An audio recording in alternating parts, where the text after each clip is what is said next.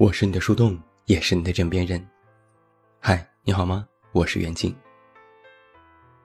前几天，吴昕又双若卓哭了。一听这话，你可能也是眉头一皱，这是吴昕第几次哭了？湖南综艺《我家那闺女》里，主持人沈凌到吴昕家做客。吴昕先是坦言自己压力特别大，恐慌年龄，每天吃很多保养品。又研究护肤，但是不管怎么保养，必须要承认自己老了。然后又说自己恐婚，担心被取代。如果怀孕就要停工一年半。复出之后是否还能回到工作领域，是不是就会被别人替代？聊到《快乐大本营》，则直接戳中了吴昕的泪点。他说：“现在连节目预告都不好意思发。”感觉自己没什么功劳，发了都羞愧，一直没有特别强的存在感。加上这些年网友的批评，甚至是攻击，大家直言：“你把那个位置让出来，让吴昕几度感到自己是不是真的该干点别的。”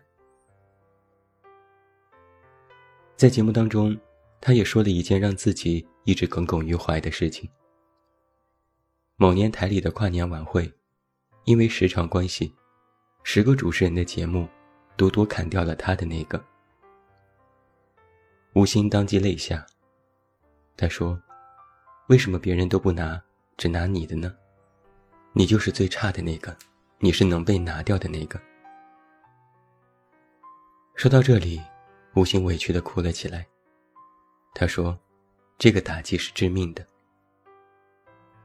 那天直播得知节目被拿掉。”直播时，别人表演节目，他就在台下哭，补完妆再上台去报节目。细心的网友好像也发现了，吴昕几次登上微博热搜，都是因为哭。去年参加某节目，聊到快本和被吐槽的演技，直言过得很辛苦，一直和自己较劲。更早时参加《我们相爱吧》。聊起被男演员捆绑炒 CP，又被粉丝网络暴力，又哭了一次。后来在快本里看到一个比赛里出道的艺人，现在沦落到演配角，觉得大家都好不容易，说自己和杜海涛的命好好，又流下了眼泪。网友们看到这样的新闻，第一感受就是，他怎么又哭了？到底是有多大的委屈？这一次，吴昕因为哭登上微博热搜。我看了看网友的评论，几乎有六成都是在嘲讽的。大家说，为什么湖南台的主持人一个个戏都那么多？没实力、没能力不要紧，也不需要努力，你会哭就完事儿了。话都说不顺畅，还当主持人？别搞笑了。为什么他老是一副被欺负，但自己又不太行的样子？感觉他很喜欢卖惨，然后就越来越惨。更有网友直言：“哭什么哭，屁也不行，一天天就知道哭，垃圾。”看过这些评论，你是否发现这其中有一个核心观点？你太弱。所以你哭也是错。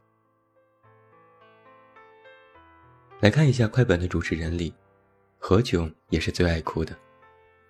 只要是主持的节目稍微有一点打动人心的情节，何炅就会红眼眶，然后说一堆励志向上的话。之前网友们也群嘲，说何炅好娘，爱哭，更有个外号叫何哭哭。但是渐渐，这样的声音就小了，因为大家看到，何炅果然是主持界的高手，业务能力就是强，所以偶尔哭一哭，反倒成了真性情。但是吴昕就不一样了，在快本存在了那么多年，一直没有找到适合自己的定位，就连海涛都有了受气包这样的人设，而吴昕却在节目当中不尴不尬。也不是没有尝试过突破，去参加其他节目，去拍戏，去提高穿衣品味。但是要么依然被群嘲，要么掀不起什么水花。没有如流量明星般的死忠粉，偶尔的新闻通稿又有尬吹嫌疑，导致很多人对吴昕都是路人态度。这其实就有一点不讨好。危险的地方就在于，你不了解一个人的经历，也不太关注他的成绩，而他次次被广泛讨论，又是因为一些和业务水准无关的事情，自然就会败坏路人缘。这就会让许多并不是五星粉丝的人，从未看过他的什么成绩，反倒因为哭总上热搜，第一反应就是觉得又在卖惨。就如我身边的一些朋友，一看到他哭的消息，第一直觉就是不屑。也不是没有心疼他的网友，有的人也说，吴昕很真实，也有的人说。从吴昕身上看到了那个不够自信、唯唯诺诺、非常卑微的自己。这种反应也是正常的，尤其是在职场更加常见。都说职场不相信眼泪，要哭回家哭。职场就是一个从不允许人脆弱的地方。我曾经就遇到过这样一件事。某次我们和客户开会，所有的大领导都在，大家紧张地讨论项目方案。有一个女生在做 PPT 演示，但客户不是很满意，语气稍微强硬了点。结果这个女生面子上过不去，也不知她那天是怎么了，当时眼泪就下来了，吓呆了我们在座的所有人。客户先是一愣，然后把笔一摔。我是说错什么话了吗？你有什么好哭的？女生连忙擦眼泪，鞠躬道歉。客户也是一脸铁青。有同事示意女生出去冷静一下。女生匆忙推开会议室的门。客户不高不低、不咸不淡地说了一句：“你们公司还有更专业、更靠谱的人来给我们做 PPT 演示吗？”这话女生肯定也听到了，她明显的在会议室门口停顿了一下，然后快步走了出去。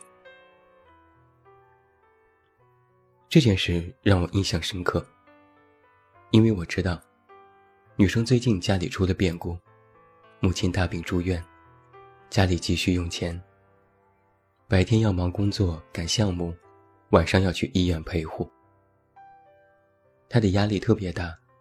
所以才会因为客户的一句话当场崩溃。这属于特殊情况，我实在没有办法指责他。但是话说回来，客户也没有错。客户又不是他的父母亲人，没有义务知道他背负着怎样的压力。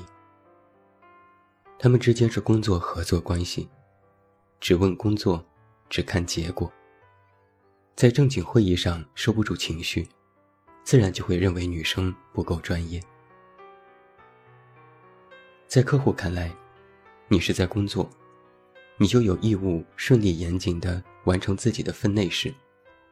任何多余的事情和情绪都不应该存在。工作就是工作，没有什么人情。所以在同事解释了女生哭的缘由之后，客户说：“我能理解她的处境。”所以呢，客户的言外之意是，哭了半天，对工作有什么益处？我是来开会的，不是来听他拉家常的，我是来推进工作的。听起来有点无情，对不对？但这就是职场真相，也是人们群嘲无心背后的逻辑。我们是来看你主持的，是要看你专业能力的。不是要看你整天惨兮兮哭来哭去的，哭什么哭？有什么好哭的？卖惨如果能赚钱，人人都是亿万富翁。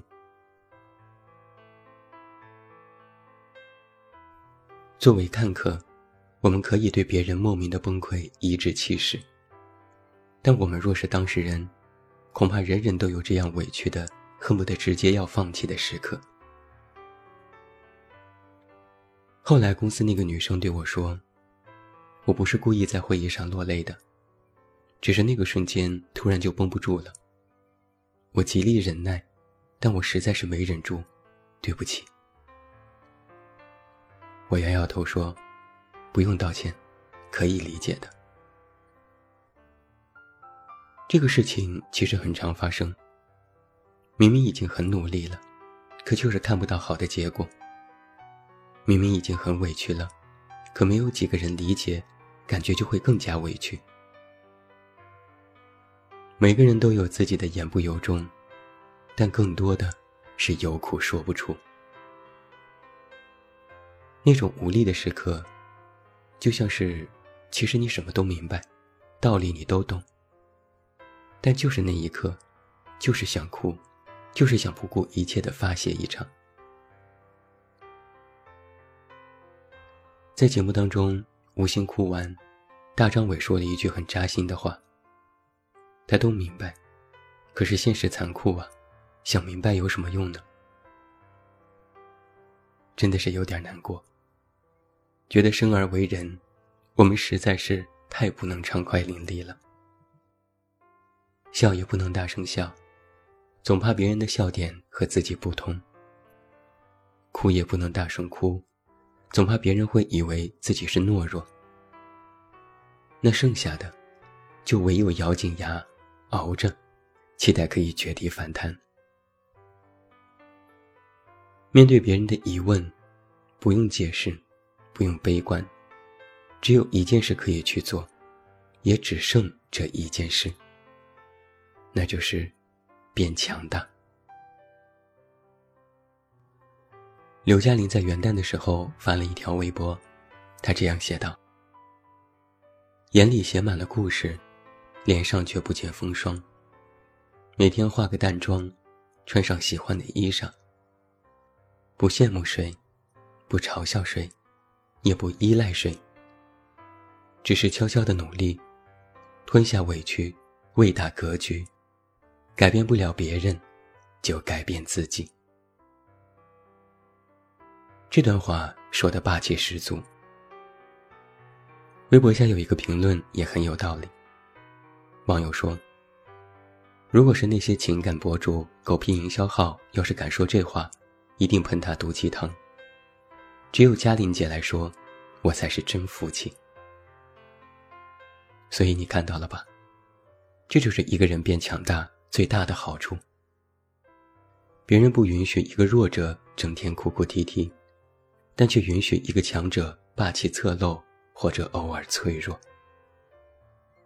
很不讲理，但却真相扎心。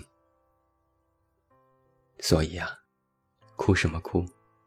如果不能变好、变更强，那以后有的是你哭的时候。那么，就算是为了给以后哭找一个心安理得的理由，还是要加油啊，各位！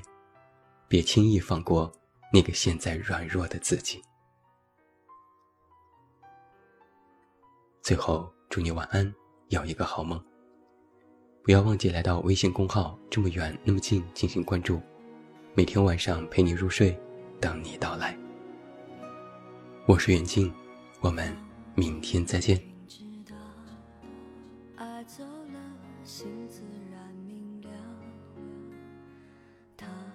是躲不掉，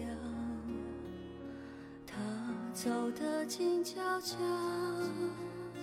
你不在我预料，扰乱我平静的步调，怕爱了找苦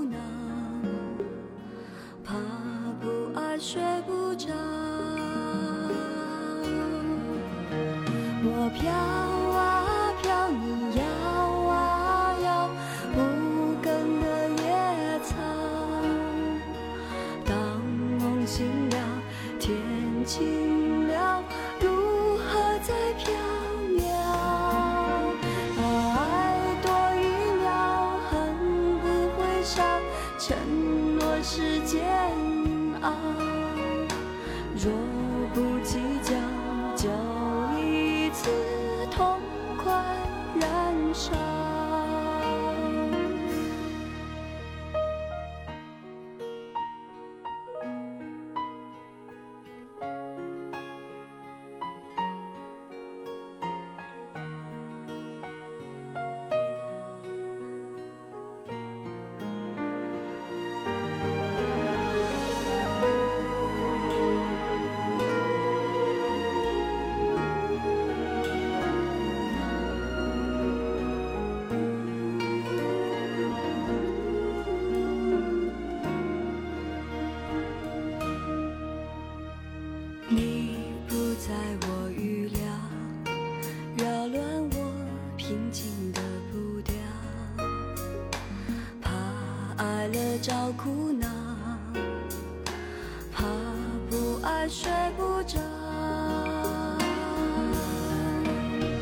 我飘